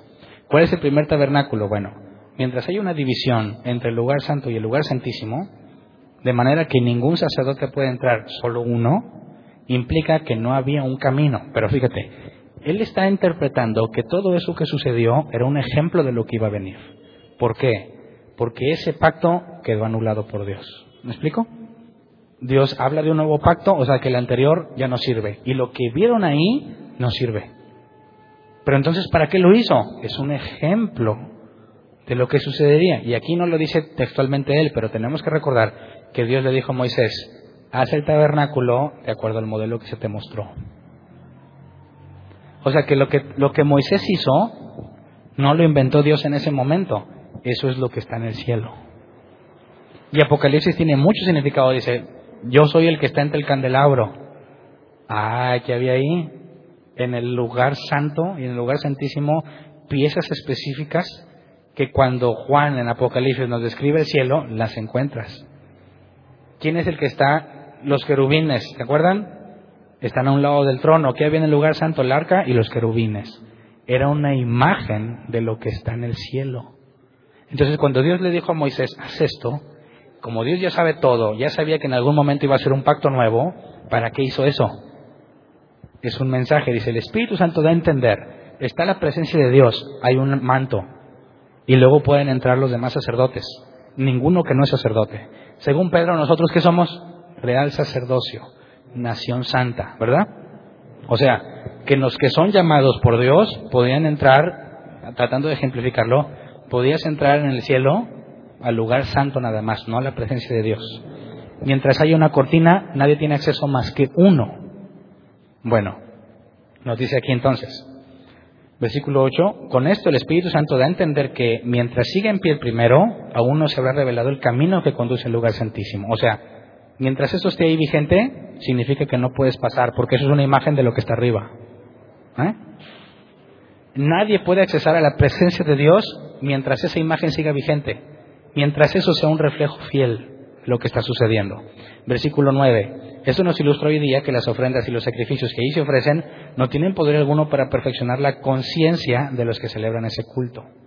Te fijas, aquí no cambia nada. Sales y sigues haciendo lo mismo, lo mismo, lo mismo.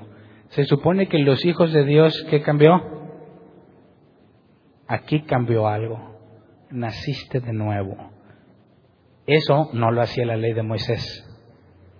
Por eso dice aquí, no se puede perfeccionar a la gente. Ahora, ¿se acuerdan que hemos leído que nosotros podemos confiar en que el que empezó la buena obra la perfeccionará? La ley de Moisés no hacía eso. En el nuevo pacto, ¿quién te perfecciona? ¿O tú te perfeccionas? Dios te va perfeccionando, porque el pacto es entre Él y nosotros, y quien hace todo es Él. Entonces, ¿qué hacemos nosotros? Obedecer. ¿Puedes pecar a gusto? Es imposible que peques a gusto porque aquí ya cambió. No eres el mismo. Aunque yo tengo, quiero pecar y peco, te aseguro que no lo vas a disfrutar. A lo mejor en el acto puedes disfrutarlo. ¿Quién? A ver, hago preguntas. ¿Quién de aquí fumaba? Levanta su mano. Espero que ya no fumes, ¿verdad? Ahora, ¿quién sigue fumando? Otra vez. No, fumabas. Ahora, ¿te ha pasado que una vez que Dios te cambió algo aquí, se te antoja un cigarro? ¿A alguien? Levanta su mano. ¿Nomás a mí? Yo fumaba y fumaba mucho. Y a pesar de que era pobre, yo nunca me compraba los cigarros, pero como andaba con la raza y ellos fuman, siempre tenía cigarros para fumar. y no me da vergüenza decirlo. Y le he dicho a mi esposa, a veces voy pasando y pasa alguien con cigarro y te queda el, la pura estela y le dices, y dices, ay. Y reprendo el espíritu del tabaquismo. No. Se me antoja, a veces se me ha antojado. Pero no, no, no realmente el cigarro, sino que era un momento acá psicológico cuando fumabas que pensabas que te sentías mejor, o implicaba que estabas en confianza, o implicaba ciertas cosas que ya no las vives así, y se te vuelve a antojar y dices, obviamente no te atreverías a hacerlo, pero hay algo que te recuerda una memoria que te dice eso era algo agradable. Pero querer aprender el cigarro y agarrarlo, no, y seguramente cuando lo agarres ¡ah! vas a toser como una persona que no sabe fumar. Pero hay, hay algo que te sigue llamando la atención, pero no eres capaz de hacerlo como antes lo hacías. Así que cuando aquel que ha nacido de nuevo, que sabe que ya no es la misma persona, le dicen, el nuevo pacto no depende de ti, jamás le pasaría por su mente, uh, deja voy y compro los cigarros y todo que al cabo no depende de mí, porque entonces no eres hijo de Dios. ¿Verdad? Entonces, ¿cómo me voy a alegrar? Si yo soy hijo de Dios y sé que sigo pecando, pero ya no quiero. Caigo en la tentación y luego me siento muy mal por lo que hice y que me digan, el pacto ya no depende de ti, es una excelente noticia porque yo quiero ser fiel y no puedo. Yo quiero hacer lo que Dios me pide y no puedo. Así que soy un miserable. Pero ante esta información viene un descanso que no me, no me motiva a seguir pecando, sino a echarle más ganas porque sé que al final se va a cumplir lo que Dios estableció y voy a estar con Él. Así que estoy obedeciendo no porque me quiero salvar, sino para agradarlo a Él, porque estoy agradecido por lo que hizo conmigo. Ahora, entonces, mientras estaba el lugar santísimo dividido, no había forma, dice, no había forma de entrar, no hay forma de tener ese acceso. Dice el versículo 10, no se trata más que de reglas externas relacionadas con alimentos, bebidas y diversas ceremonias de purificación válidas hasta el tiempo señalado para reformarlo todo. Luego, vamos del 11 al 15. Cristo, por el contrario, al presentarse como sumo sacerdote de los bienes definitivos en el tabernáculo, más excelente y perfecto, no hecho por manos humanas, es decir, no de esta creación. O sea que Jesús entró, ¿a cuál? Al original, al que se le mostró a Moisés. Y lo que Moisés hizo era un ejemplo de lo que estaba allá. Pero Jesús entra ¿Por qué puede entrar? Sumo sacerdote. ¿Eh? No nada más porque es el Hijo de Dios. Sumo sacerdote. Y entra al templo, al original, al que estaba allá en el cielo. Dice versículo 12. Eh, Entró una sola vez y para siempre en el lugar santísimo. No lo hizo con sangre de machos cabríos y becerros, sino con su propia sangre, logrando así un rescate eterno. Pausa. ¿Por qué Aarón tenía que derramar sangre y entrar con sangre al lugar santísimo? Olvídate la de él, la de sus pecados, la del pueblo. ¿Por qué? Dios veía la sangre y decía, ah, ya, pueden ser perdonados todos. ¿No?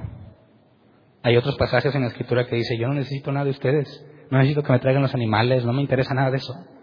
Obediencia quiero y no sacrificio. O sea que el sacrificio no era lo que te perdonaba, porque obediencia quiero y no sacrificio. Ahora, imagínate, no hay templo, ¿cómo le hacen? El asunto es que nos dice, era una imagen de lo que iba a suceder. Así que cuando Aarón mataba a un animal por los pecados del pueblo, ¿qué es lo que Dios les estaba diciendo entre líneas? Eso que tú haces, que entras y ofreces un animal y Dios dice, ya les perdono a todos, es lo que un día va a pasar. Eso es lo que un día va a suceder. Alguien va a entrar con su sangre. Y yo voy a perdonar a todos. Pero no porque me trajo la sangre, sino porque ese es el pacto. ¿Me explico? Así que es la sangre la que me quita el pecado, no tiene nada que ver. Pero nos estaba ilustrando que alguien iba a morir para obtener el pecado de todos. ¿Cuáles eran los requisitos para el corderito que tenía que ofrecerse por todos? Sin defecto, sin mancha. ¿A qué apuntaba eso? Jesús. Te fijas como todo el modelo de la ley de Moisés de expiación de pecado era una figura de lo que un día sucedería. Por eso dice el autor, todo eso pasó. No sirve porque el objetivo de todo eso no era limpiarte, era que entendieras lo que un día Dios iba a hacer. ¿Me explico? Y si tú fueras judío como Pablo y ves todo eso, estarías sumamente agradecido de tener un nuevo pacto. Pero un judío que ve que le dicen que todo eso es falso, ¿no crees que tiene un problema? ¿Por qué razón no querría el nuevo pacto? ¿Por qué razón? Porque él siente que él es lo suficientemente bueno para salvarse. ¿Verdad? Si estuviese completamente conciencia de su miserable naturaleza, ¿demandaría vivir bajo la ley de Moisés? No. ¿Quién que está consciente de lo malo que es querría vivir bajo la ley de Moisés? Nadie. ¿Por qué ellos sí? Eso es lo que Jesús les dijo, hipócritas, sepulcros blanqueados. Por fuera son muy santos, pero por dentro están llenos de malos deseos. Por eso les dijo, no es lo que entra al hombre lo que contamina, sino lo que sale de ti. Así que nadie en sus cinco sentidos diría, no, no, no, no, ¿cuál nuevo pacto? No lo ocupamos. ¿No lo ocupas? ¿Estás seguro que no lo ocupas? Sí lo ocupas. Ahí está la condenación. La luz vino a los hombres. No la quiero, dijeron. Entonces, dice, para terminar con el tema, versículo 13. Bueno, desde el 12 otra vez, entre una sola vez y para siempre en el lugar santísimo, no lo hizo con sangre de machos cabríos y becerros, sino con su propia sangre logrando así un rescate eterno. Te digas, lo de Aarón te limpiaba en ese ratito, ¿verdad? El de Jesús, ¿Cómo le hace para limpiarte para siempre? Hace falta un cambio de quién eres. Vamos a ver, dice, versículo 13, la sangre de machos cabríos y de toros y las cenizas de una novilla eh, rociadas sobre personas impuras las santifican de modo que quedan limpias por fuera. O sea, ellos dicen, ya estoy limpio. eh, versículo 14, si esto es así, cuanto más la sangre de Cristo, quien por medio del Espíritu Eterno se ofreció sin mancha a Dios, purificará nuestra conciencia de las obras que conducen a la muerte, a fin de que sirvamos al Dios viviente. Acuérdate que dice Pablo, transfórmate mediante la renovación de tu mente. O sea que lo que Jesús hizo nos garantiza un cambio eterno. No vas a regresar a ser como eras. Naciste de nuevo, no puedes desnacer, porque esa es la garantía del pacto. Versículo eh, 15. Por eso Cristo es mediador de un nuevo pacto, para que los llamados reciban la herencia eterna prometida ahora que Él ha muerto para librarlos de los pecados cometidos bajo el primer pacto. Entonces, hasta aquí entiendes qué hizo cuando se fue arriba. Subió y qué fue lo que pasó. Tuvo que entrar al tabernáculo, al original, y cumplir con lo que Moisés les enseñó que pasaría. Entra con la sangre de Él.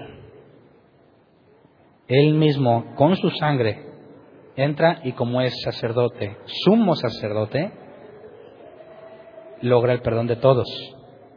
Pero el sufrimiento no tiene nada que ver con que haya sido perdonado. ¿eh? El sufrimiento tenía que ver con la preparación de Jesús, que es lo que vamos a ver más adelante. ¿Por qué tenía que ser preparado? Porque todos naceremos como Él. La promesa es que llegaremos a la estatura de Él para poder presentarte ante Dios. Así que Dios en Jesús se encargó de que tuviera la perfección, fue perfeccionado para que no volviera a ser Dios, ¿verdad que no? Con un cuerpo nuevo cumple lo que se requiere para presentarse ante el Padre y todos vamos a nacer de Él, así que todos podremos presentarnos ante el Padre. Pero si Jesús no tenía la estatura necesaria, no lo podríamos haber hecho. ¿Me explico? Por último, donde nos resume Hebreos 9 y unos textos del 10, Hebreos 9, 24 28. En efecto, Cristo no entró en un santuario hecho por manos humanas, sino, eh, perdón, no, entró en un santuario hecho por manos humanas, simple copia del verdadero santuario, sino en el cielo mismo, para presentarse ahora ante Dios en favor nuestro. Ni entró en el cielo para ofrecerse vez tras vez, como entra el sumo sacerdote en el lugar santísimo cada año con sangre ajena. Si así fuera, Cristo había tenido que sufrir muchas veces desde la creación del mundo. Pausa. Aquí un, dato para nuestros amigos católicos, y no sé si tú un día lo hiciste. ¿Sabes que nuestros amigos católicos en la misa sacrifican, sacrifican a Jesús cada vez que parten la hostia? O sea, eso es lo que ellos juran, ¿verdad? Aquí que dice que se ofreció una sola vez y para siempre. Si te has fijado, o quien tenga amigos que son de esos que graban en eventos y se quieren subir atrás del Padre para tener una buena toma, no se van a salvar de una regañada por atreverse a entrar al lugar santísimo. Porque la Iglesia Católica está dividida exactamente igual que como el tabernáculo de Moisés. Así que ellos tienen su atrio, su lugar santo y su lugar santísimo. Y en el lugar santísimo, que a veces es un cachito nomás, donde tienen las cajitas de oro que guardan las hostias, es porque ahí está la presencia. Y ellos dicen que literalmente Cristo viene a la hostia. Fíjate qué triste que después de leer este nuevo pacto, y no hablo de nuestros amigos católicos, los cristianos dicen, hermano, si se va a subir al altar, al lugar santísimo, usted no puede venir así. ¿Sí o no? ¿No los has escuchado? ¿De dónde sacaron esa idea? ¿De dónde sacaron que ese es el lugar santísimo? Fíjate qué triste y lamentable. ¿Qué tal si hace mucho calor y vengo en shorts? Y le voy a poner más extremo, y chanclas. Y tengo que pasar allá atrás a la bodega que está ahí. ¿Cómo le hago pasar por el lugar santísimo? Tengo que ir a cambiarme la casa, ponerme ropa de vestir, corbata, zapato adecuado, y entonces voy a pasar y Dios dice, eh, eh, eh. Ah, chido, pásale. Porque vio que tengo la ropa adecuada. ¿Te parece lógico? bíblico? ¿Cómo se sube ahí, hermano, al lugar donde está la presencia de Dios? Por favor, la presencia de Dios está en ti, si eres su hijo. Y tú andas en todos lados. Si tú dices que la presencia está aquí, tienes un problema muy grave, porque no está en ti. Y si no está en ti, no eres su hijo. Yo sé que nuestros amigos católicos pues, en sus ideas así lo hacen, pero los cristianos. Entonces, ¿quién se puede subir aquí enfrente? ¿Solo quien yo le autorice? Por favor, tú no son más que tablas y fierro. ¿Verdad? Bueno, cuando tú vas a misa, ha preguntado cristianos, ¿puedo ir a misa? Pues lee no te vas a quemar, ni se te van a meter los demonios. Nada de eso. Jesús dijo que nada de afuera te contamina. Pero, ¿qué tal si consumes la hostia? Bueno, ellos aseguran que las personas que se ponen la hostia aquí están comiéndose verdaderamente el Cristo, el cuerpo de Cristo, porque ellos le llaman la transubstanciación que cuando el Padre levanta la hostia, Jesús viene y se mete ahí. Y luego cuando la quiebra, es la, ah, Jesús otra vez sufrió. Y, si y Jesús dijo, quien no coma mi carne y beba mi sangre, ¿se acuerdan en Juan 6? No tendrá parte conmigo. Ah, ¿qué dice el sacerdote? Esta copa es la sangre. Y aquí está el cuerpo. Literalmente, no simbólico, literalmente. Así que tú vienes y te comes a Jesús. ¿Por qué no le ponen saborcito? Dicen, fresa, chocolate. Hambre, sí, mero. Ah, me lo como, es cuerpo de Cristo. Y la próxima vez que vas a misa, ¿qué tiene que hacer el sacerdote otra vez? Otra vez sacrifica a Jesús y te lo vuelves a comer. Y luego, ¿qué tal si hay misa entre semana? Otra vez. ¿Y por qué aquí dice que solo una sola vez para siempre? Un cristiano puede decir, ah, yo voy como la, me estoy comiendo a Jesús y que, no, o sea, aunque no te va a pasar nada porque no te lo estás comiendo, es completamente contrario a lo que tú dices que crees y que crees en la Biblia. Así, aunque, aunque puedes ir a misa, un cristiano auténtico no participaría de esas aberraciones bíblicas. Porque es locura. Cuando en la escritura claramente dice que se ha ofrecido una sola vez. Entonces dice, el versículo 25, ni entró en el cielo para ofrecerse estas veces, como entra el sumo sacerdote en lugar santísimo cada año con sangre ajena, si así fuera, Cristo habría tenido que sufrir muchas veces después, desde la creación del mundo. Al contrario, ahora, al final de los tiempos, se ha presentado una sola vez y para siempre, a fin de acabar con el pecado mediante el sacrificio de sí mismo. Y así como está establecido que los seres humanos mueren una sola vez y después venga el juicio, también Cristo fue ofrecido en sacrificio una sola vez para quitar los pecados de muchos, no de todos, los pecados de muchos, y aparecerá por segunda vez ya no para cargar con pecado alguno, sino para traer salvación a quienes lo esperan. ¿Cómo que ya no va a cargar el pecado de nadie? Imagínate que Jesús viene por segunda vez y alguien le diga, perdóname Señor, perdóname. Ya no vale. Ya no va a cargar pecados de nadie. Cuando viene, viene a juzgar. Y todo el que no sea hermano de Él, todo el que no sea hijo de Dios, en pocas palabras, todo el que no tenga el Espíritu Santo, ya no hay perdón. Buscar a Dios mientras pueda ser hallado. No hay de que si me arrepiento cuando venga, cuando venga, Señor, perdóname todos mis pecados, te recibo como el Señor y Salvador. Ya no cuenta. Ni eso cuenta ahorita, ¿verdad? Entonces dice, vamos a terminar en Hebreos 10, porque nos falta ver lo de sentado a la diestra, ¿verdad? ¿Ya entendiste qué pasó cuando subió? Ok, imagínate. Ofrece, obtiene el perdón. ¿Y luego? Ahí se quedó siempre. No, acuérdate que el Salmo 110 es siéntate a mi diestra hasta que ponga a tus enemigos por detrás de tus pies. Entonces, logra la expiación de todos. Es interesante, ¿verdad? De todos. ¿De cuáles pecados? ¿De cuáles? De todos. ¿De los que eligió? De todos. No me acordaré de sus pecados. Entonces está esperando a que pase algo. Por eso dijo, vendrá por segunda vez. Porque la profecía es que estará ahí hasta que.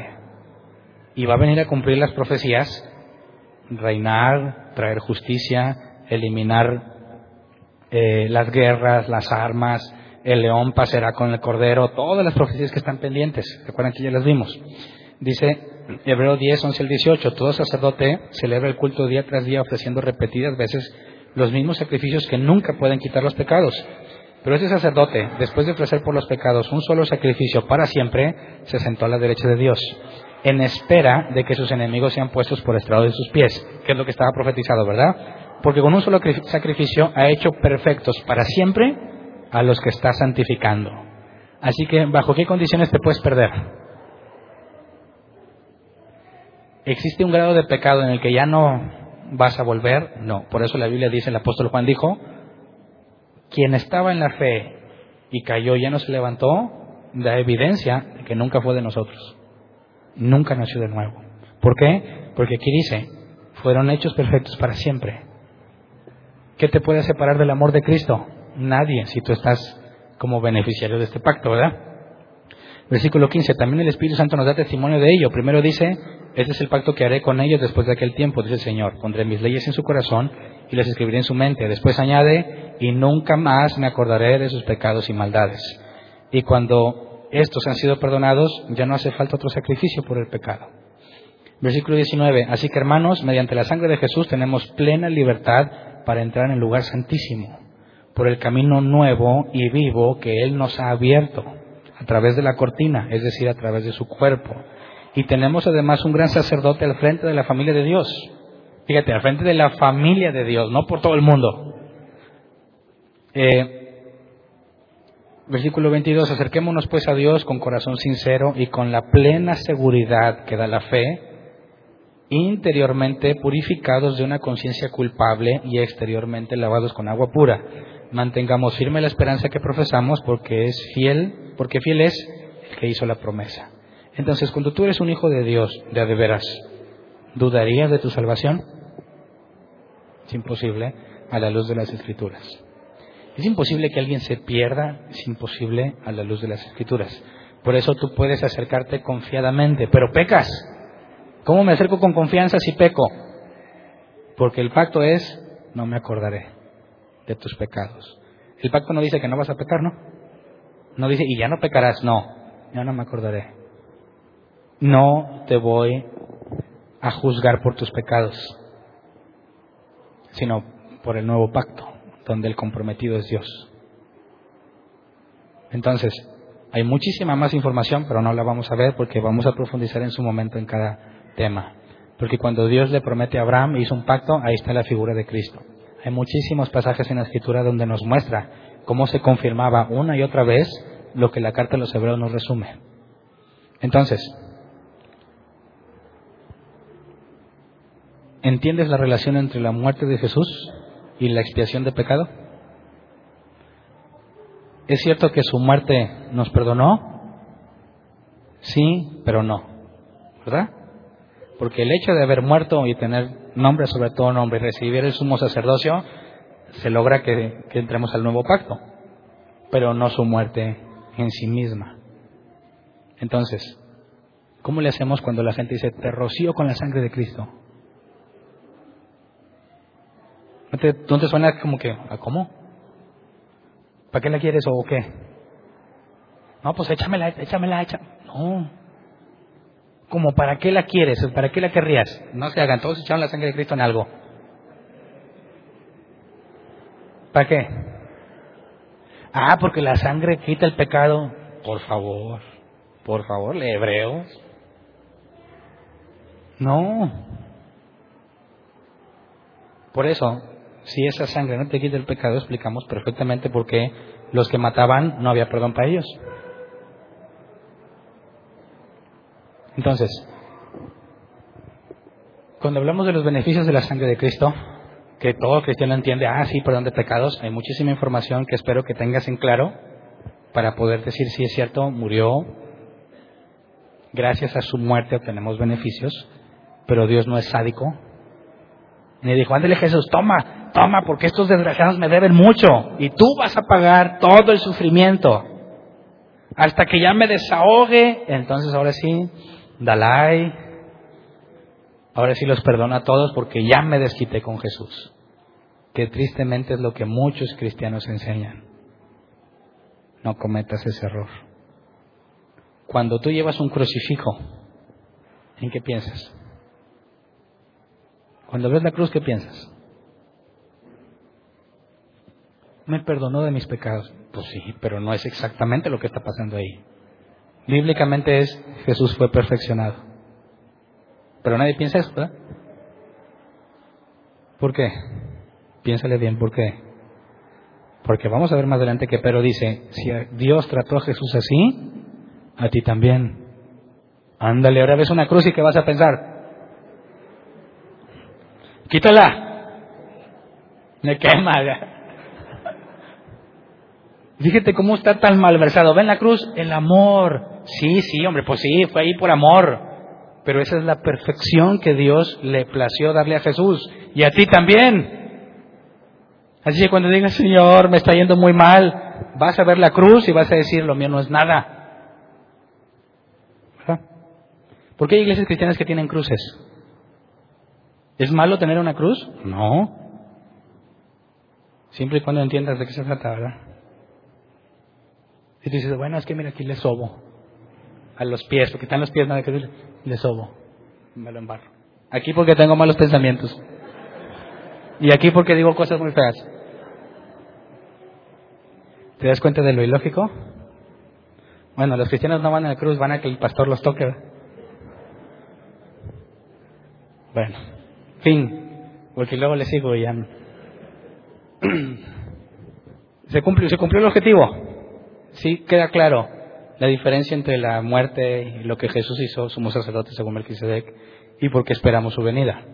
Así que el ejercicio que haremos del sufrimiento, entienden cómo va enfocado. Entender el sufrimiento de Jesús es un reflejo hacia nosotros. Que el Padre, así dice la Escritura, le plació hacerlo sufrir así. Y Jesús dijo, no se haga mi voluntad, sino la tuya. Y es ahí donde hay una enseñanza para nosotros, donde nosotros no tenemos por qué luchar. Fíjate bien y quiero que quede bien claro, no luches contra la adversidad. Tantos cristianos que cometen el error. No se te llamó a luchar contra las circunstancias. No luchas contra la pobreza, no luchas contra la injusticia, luchas contigo mismo para permanecer donde Dios te puso, aunque te cueste la vida. ¿Verdad? Quien esté diciendo, no, mira, es que voy a hacer esto y lo otro y ya sé que Dios me va a bendecir y voy a salir, estás a punto de cometer graves errores. Es, aquí estoy, me cuesta mucho trabajo, no quiero estar aquí, pero sea su voluntad y no la mía. Y mi lucha diaria es, Señor, no te pido que cambies tus planes. Enséñame a aceptar tus planes. Porque eso es lo mejor que me puede pasar. Porque cuando me disciplinas es porque me amas. Porque tú has prometido que si empezaste la obra en mí, la perfeccionarás hasta el día final. Así que el cristiano bíblico es el único que puede vivir en paz en medio del problema y no lucha por salir de él lucha por seguir fiel, porque es Él el que dice ya. Y de un día para otro te cambia la vida. alguien le ha pasado? Y a alguien le pasó después de luchar contra sus fuerzas por salir. No sales, no sales, no sales. Te adaptas y vienen los cambios. Ahí está el asunto bíblico y la locura de la cruz. La locura de la cruz que Dios le plació hacer sufrir a Jesús así.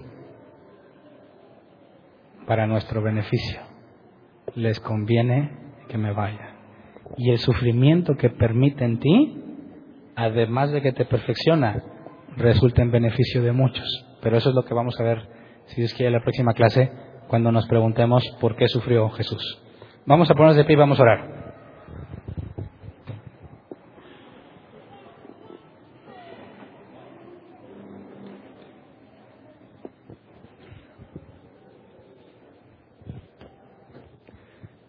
Eh, vamos a pedirle a Dios este. Creo, creo que es necesario que todos entendamos el nuevo pacto. Para que cuando peques, no se te ocurra ocultarte de Dios. Sentir que porque recién pecaste, ahora no te lo mereces. Sentir que ya no eres digno, porque nunca lo has sido y el nuevo pacto consiste en que Dios ya no va a ver tus pecados, va a tratar con ellos y te va a perfeccionar hasta que el día en que dejes de pecar cuando obtengas la naturaleza de Jesús. Así que un cristiano que entiende eso, peca y jamás va a correr de Dios.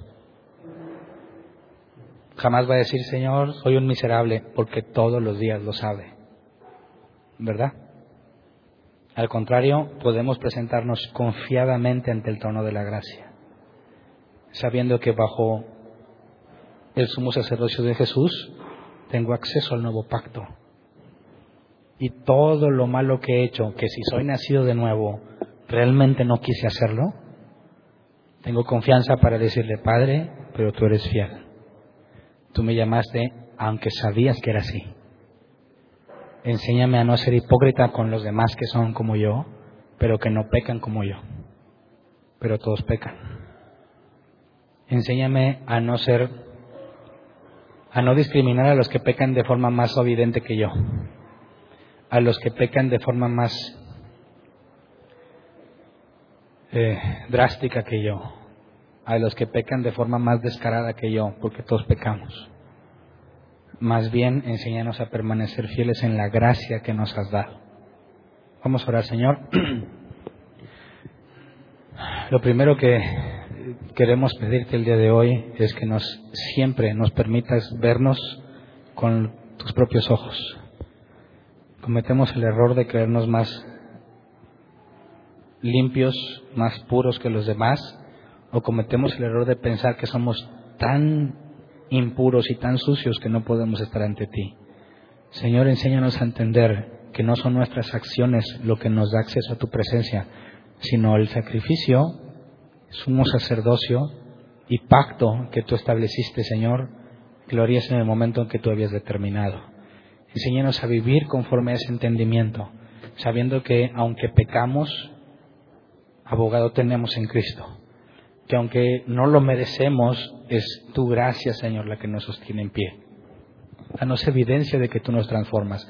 A veces hemos pecado tantas veces en lo mismo que perdemos la esperanza. Pero aquel que esté desesperanzado, aquel que piensa que ya no puede cambiar, a ese te pedimos, Señor, que lo transformes. Porque tú esperas el momento correcto para que vean que no son ellos, sino que eres tú, cuando tú lo decides, cuando tú lo quieres, porque eso es lo mejor. Enséñanos a perseverar cada día después de pecar, confiando en que no depende de nosotros, sino de ti. Pero danos la capacidad de vencer los obstáculos como tú nos has prometido, para que no estemos atorados en el mismo pecado, sino que vayamos avanzando y que cada vez sea menos evidente nuestras fallas para el beneficio de los demás, Señor. Pero que siempre podamos tener la convicción interna de lo miserables que somos como el apóstol Pablo lo sabía. Así que Señor, enséñanos a ser ejemplos dignos de hijos de Dios que viven bajo el nuevo pacto, que entienden lo que tú has hecho, para que podamos saber cómo llamar a los demás y capacitarlos de la misma forma y cumplir la comisión que nos has dado. Enséñanos a andar en humildad, no haciendo diferencias entre nosotros, porque todos somos igual de pecadores, no portándonos como superiores ni como inferiores, sino viéndonos como la Escritura lo dice, como todos hermanos, teniendo solo un hermano mayor, que es Jesús. A ti sea la gloria y la honra por todo lo que haces en nuestras vidas, en lo interno, en lo que nadie ve, y por todo lo que has decidido hacer en lo externo, que las personas pueden ver. Gracias, a ti sea la gloria en todo lo que hacemos y cuando enseñemos, Señor. Gracias. Amén.